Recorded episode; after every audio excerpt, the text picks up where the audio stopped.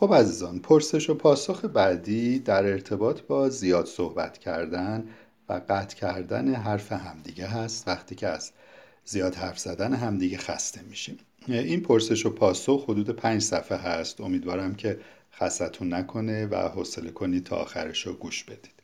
باز دوباره بین مارشال هست و یکی از شرکت کنندگان عنوان پرسش و پاسخ این هست. اگر خیلی زیاد صحبت می‌کنم حرفم را قطع کن. شرکت کننده در موقعیتی که فرد مقابل خیلی زیاد صحبت می کند بعضی وقتها آدم ها اگر احساس کلافگی کنند می‌گویند نمی‌خواهم حرف بزنی دیگر نمی‌خواهم چیزی بشنوم. مارشال اگر شما انویسی کار باشید کلمه خیلی زیاد جایی در خداگاهتان ندارد. تصور اینکه چیزهایی مثل خیلی زیاد یا فقط همین یا خیلی کم وجود دارند مفاهیم خطرناکی است. شرکت کننده دیشب از شما و مدرس دیگر شنیدم که من هر از چنگایی باید مکس کنم و به فرد مقابل فرصت پاسخگویی دهم. مارشال باید؟ شرکت کننده نه باید نه. منظورم این است که بد فکری نیست. مارشال بله درسته. راستش بایدی وجود ندارد چون بارها و بارها در زندگیت زمانهایی بودند که نباید. شرکت کننده خب دوست دارم علامتی از دوستم بگیرم که متوقف کنم صحبت کردنم را مارشال. یعنی او یک کلمی بیشتر از آنچه که دوست داری شنید تو را متوقف کند شرکت کننده. بله درست است مارشال. مهربانانه ترین کاری که می توانیم انجام دهیم این است که وقتی مردم بیشتر از آنچه ما دوست داریم بشنویم حرف می‌زنند متوقفشان کنیم. به تفاوت توجه کنید. این حرف مترادف وقتی آنها زیاد صحبت می کنند نیست. من گفتم مهربانانه ترین چون از صدها نفر پرسیدم اگر شما بیشتر از آنچه که شنونده تان می‌خواهد بشنود حرف بزنید دوست دارید طرف مقابل وانه بود به شنیدن کند یا شما را متوقف کند؟ همه به جز یک نفر قاطعانه پاسخ دادند دلم می‌خواهد جلویم را بگیرد. فقط یک زن گفت نمی‌داند می‌تواند با این کنار بیاید که به او بگویند کلامت را قطع کن یا نه. در انویسی می‌دانیم که لبخند زدن و چشمان خود را گشاد کردن برای پنهان کردن این حقیقت که ذهنمان کار نمی کند نشانه مهربانی به فرد دیگر نیست. این کار به هیچ کس کمک نمی کند چون طرف مقابل شما سرچشمه استراب و خستگی می شود و این چیزی نیست که آنها بخواهند. آنها می‌خواهند هر رفتارشان و هر کلمه‌ای که از دهانشان خارج می شود شما را غنی کند. در نتیجه وقتی اینطور نیست یعنی به غنا یا رشد شما کمکی نمی کند با آنها مهربان باشید و متوقفشان کنید. مدتها طول کشید تا خود من شجاعت نشان دادم و این کار را امتحان کردم. چون در فرهنگ حاکمی که من در آن بزرگ شدم این کار را کسی انجام نمی دهد جمله کلیدی. مردم می‌خواهند هر رفتار و هر کلمی که از دهانشان خارج می شود شما را غنی کند. وقتی اینطور نیست با آنها مهربان باشید و متوقفشان کنید. وقتی برای اولین بار تصمیم گرفتم این کار را در موقعیتی اجتماعی امتحان کنم کاملا خاطرم هست. با معلم های در فارگو شمار داکوتا کار می کردم غروب به یک گرد همایی اجتماعی که همه بودند دعوت شدم همه نشسته بودند و از مسائل مختلف حرف می زدند. در عرض ده دقیقه انرژی من خیلی افت کرد. نمی‌دانستم در کجای این مکالمه زندگی در جریان بود یا مردم چه احساسی داشتند و چه می‌خواستند. یک نفر می‌گفت می‌دانید ما در تعطیلاتمان چه کار می‌کنیم؟ و بعد از تعطیلاتشان صحبت می‌کردند. بعد کس دیگری از تعطیلات خودش صحبت می کرد.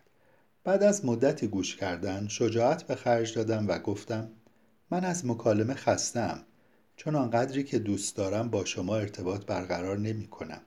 کمک بزرگی به من می کنید اگر بگویید شما از این مکالمه لذت می برید یا خیر.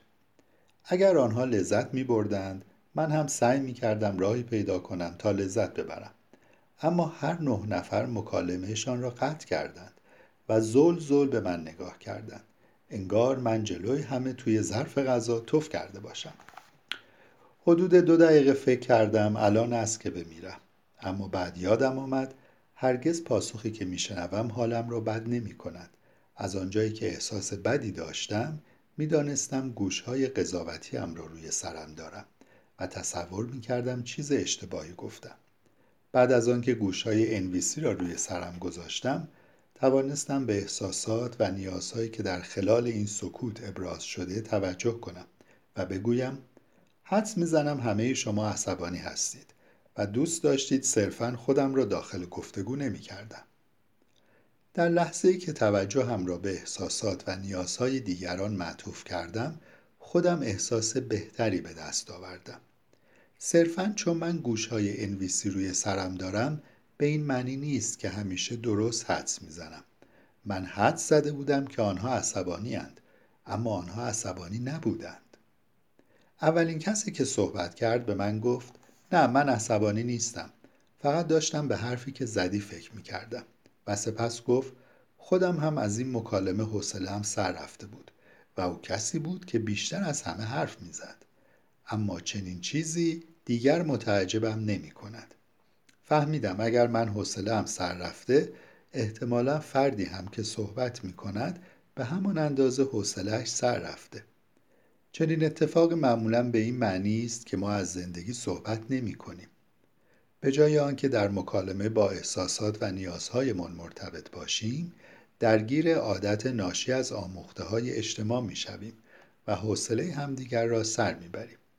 اگر شهروند طبقه متوسط باشید احتمالا آنقدر به چنین شیوه عادت کرده اید که حتی با آن آگاه هم نیستید. یادم میآید که بادی هکت گفته تا وقتی به ارتش رفت متوجه نشده بود که می شود از سر میز غذا بدون نفخ معده بلند شد او آنقدر به دستپخت مادرش عادت کرده بود که نفخ کردن شیوه همیشگی زندگیش شده بود عینا بیشتر طبقه متوسط به بیحوصلگی عادت کردند و سبک زندگیشان شده. دور هم جمع می شوند و با حرف زدن سر هم را می برند. هیچ زندگی در آن نیست و این تنها چیزی است که می‌شناسند. ما مرده ایم و از آن آگاه نیستیم. وقتی کل گروه اظهار نظر کردند هر نه نفر احساساتی مشابه من ابراز کردند. بیقرار ناامید ناامید از آنجا بودن لخت و بیحال. بعد یکی از خانم ها پرسید مارشال چرا واقعا این کار را می‌کنیم؟ من پاسخ دادم چه کاری؟ گفت دور هم میشنیم و حوصله هم را سر می‌بریم. تو همین یک شب را اینجا بودی ولی ما هر هفته دور هم جمع می‌شویم و این کار را می‌کنیم. گفتم چون احتمالا یاد نگرفته ایم زیر بار مخاطره برویم که من همین الان رفتم. یعنی توجه به سرزندگیمان. آیا واقعا آنچه از زندگیمان می‌خواهیم می‌گیریم؟ اگر نه بیایید برای آن کاری کنیم. هر لحظه ارزشمند است خیلی با ارزش. در نتیجه وقتی سرزندگیمان پایین است بیایید کاری کنیم و بیدار شویم. جمله کلیدی. آیا واقعا آنچه از زندگیمان می‌خواهیم می‌گیریم؟ اگر نه بیایید برای آن کاری کنیم. در اینجا این پرسش و پاسخ تموم میشه. پرسش و پاسخ بعدی توی فایل بعدی. متشکرم. عزیزان امیدوارم از این بخش از کتاب بهره برده باشید. لینک تمام پادکست های بنیاد راستی بر روی وبسایت بنیاد صفحه کتابخانه بنیاد بخش صوتی کتابخانه در دسترس است. آدرس وبسایت بنیاد راستی www.bunyadrasti.com می باشد لطفا ما را در اینستاگرام و کانال تلگرامی دنبال کنید. شاد باشید.